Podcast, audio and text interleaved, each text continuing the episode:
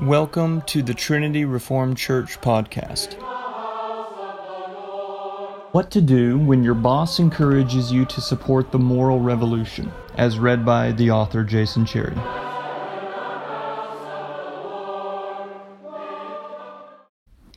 Many Christians find themselves working for businesses or corporations or the government that encourage compliance with the moral revolution.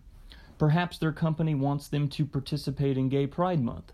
Perhaps they require employees to use the preferred gender pronouns of their coworkers. Or maybe they require them to sign a statement affirming critical race theory, homosexuality, or some other perversion. The question then becomes how are Christians to faithfully respond to employers who are pressuring employees to abandon their convictions? Many Christians know it is wrong to capitulate to such requests, but might have difficulty articulating why or formulating a strategy to do so. We acknowledge that every situation is different and should be handled differently. Nevertheless, there are several principles on how to faithfully approach the issue.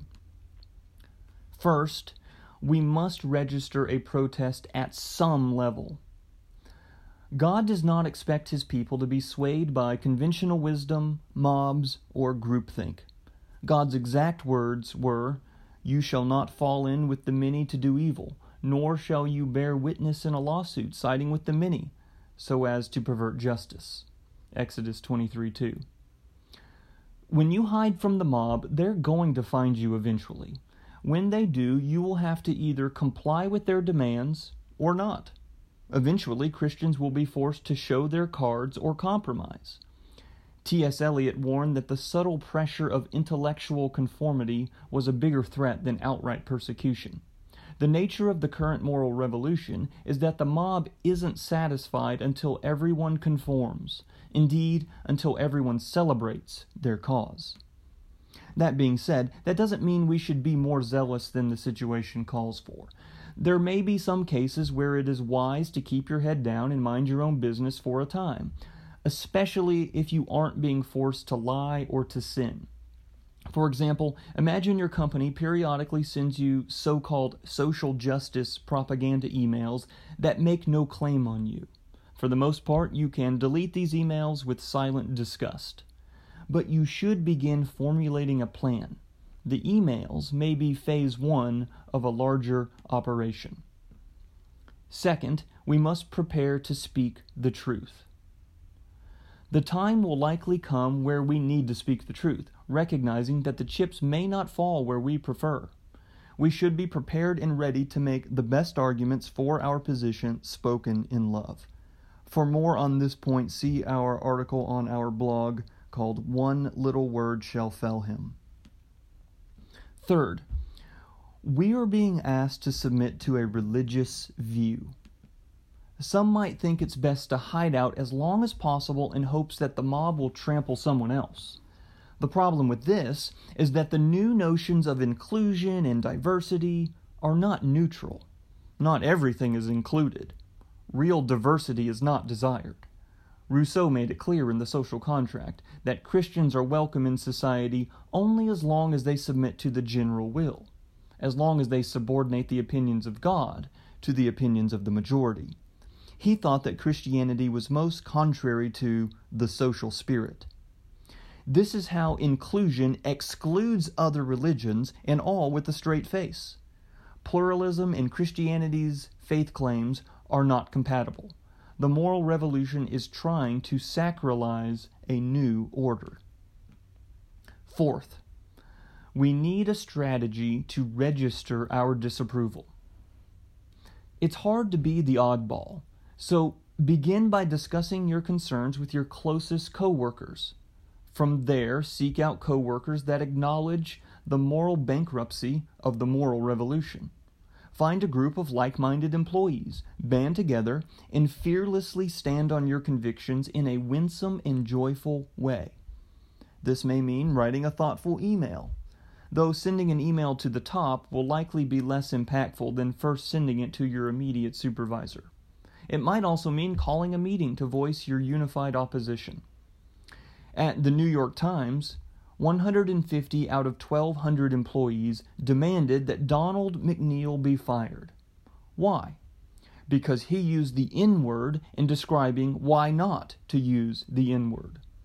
The voices of a mere 12% of employees caused a man to get fired. This can happen in your company too. But in which direction? What if you organize the other 1,050 people to push back? Now, they wouldn't all join you, but many would. One of the felicities of this approach is that principled obstreperous would be put in the right direction. Fifth, we shouldn't do this alone. A church that swallows up self sufficiency in favor of mutual dependence, in other words, the hand needs the foot and the foot needs the hand, can be a powerful force. For the church to become what sociologists call a deviant subculture, it needs to support church members when they register disagreement at their job. The church needs to see that one of the best ways to subvert the poisonous values of society is for Christians to offer resistance when their company joins the moral revolution.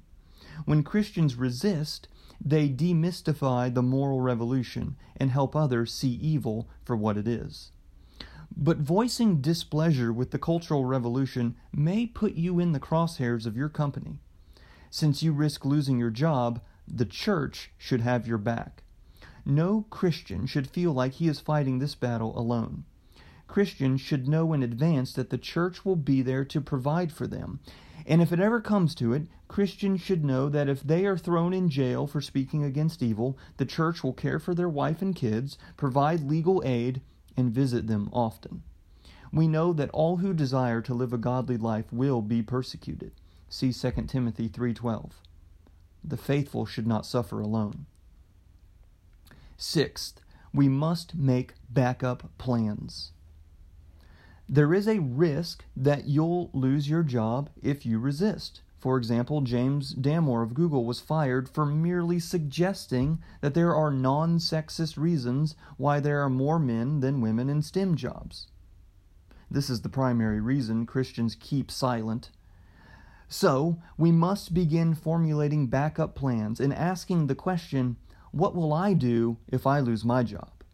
But more than making backup plans, we need to be proactive and create alternatives. For example, what would it look like if more Christians became entrepreneurs? What if local churches offered training on entrepreneurship?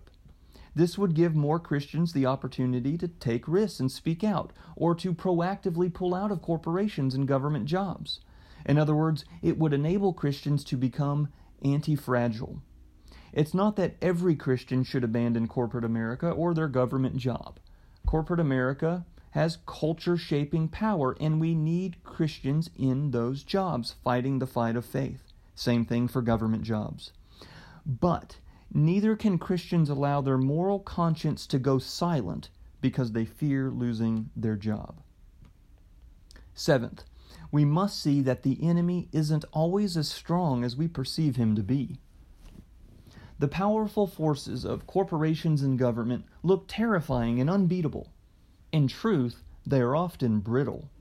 When Daniel prayed in defiance of King Darius's order, notice that Daniel prayed with windows open for all to see in Daniel 6:10, the king reversed the irrevocable law after seeing Daniel's faithfulness to Yahweh. See the story in Daniel chapter 6.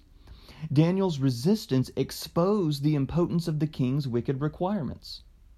While it's not always the case that the merest resistance will reverse unrighteous decrees, the resistance of Daniel is a biblical example that gives us hope that enemies will crumble when we are faithful. The economist and financial researcher Jerry Bowyer has provided a model for what resistance can look like. He has attended several virtual shareholders meetings for large corporations and challenged their progressive stances. Now, most of the corporations ignored or dismissed his questions. But what if an entire block of shareholders and employees were asking these questions? The questions Bowyer suggests asking are why in the world would large publicly traded companies endorse such divisive legislation that is clearly incompatible with the sincerely held beliefs of half of the country? Is it mainstream to force girls to compete in sports with athletes who identify as females but are biologically boys? Is it mainstream to force shelters for battered women to accept biologically male applicants? Is it mainstream to compel churches into accepting new gender ideologies in their hiring practices? Eighth, we need to understand why many corporations support the moral revolution. The reason is fear. Sasha Issenberg has admitted that those advancing the revolution shame corporations to coerce them to comply. Those in the moral revolution threaten boycotts and bad publicity if the company refuses to meet their demands. So, companies give public signals that they are obedient to the whim of the revolution, signals such as encouraging their employees to support Gay Pride Month. While companies are afraid of the woke tidal wave, the majority of Americans don't want corporations involved in politics, according to polls taken by Scott Rasmussen. What happens when big business antagonizes most of the country, their shareholders, and a block of their employees? Well, if all those people are silent, nothing happens. But if a block of those people intelligently resists, then King Darius may reverse course. Never forget that the convictions of your faith and what you do with those convictions influence the direction history takes. Thanks for listening. If you want to find out more, check out our website at trinityreformedkirk.com. That's trinityreformedkirk.com.